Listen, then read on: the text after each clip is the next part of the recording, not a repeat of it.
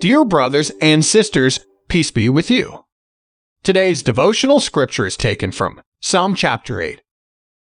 For the director of music, according to Gittith, a psalm of David. Lord, our Lord, how majestic is your name in all the earth. You have set your glory in the heavens.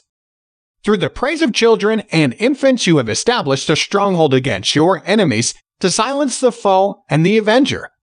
When I consider your heavens, the work of your fingers, the moon and the stars, which you have set in place, what is mankind that you are mindful of them, human beings that you care for them? You have made them a little lower than the angels and crowned them with glory and honor.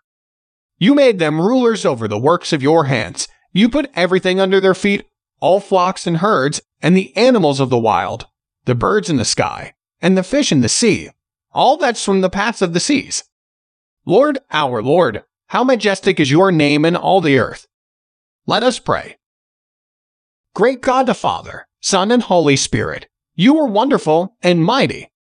Thank you for caring for us. Amen. May God the Father give you peace.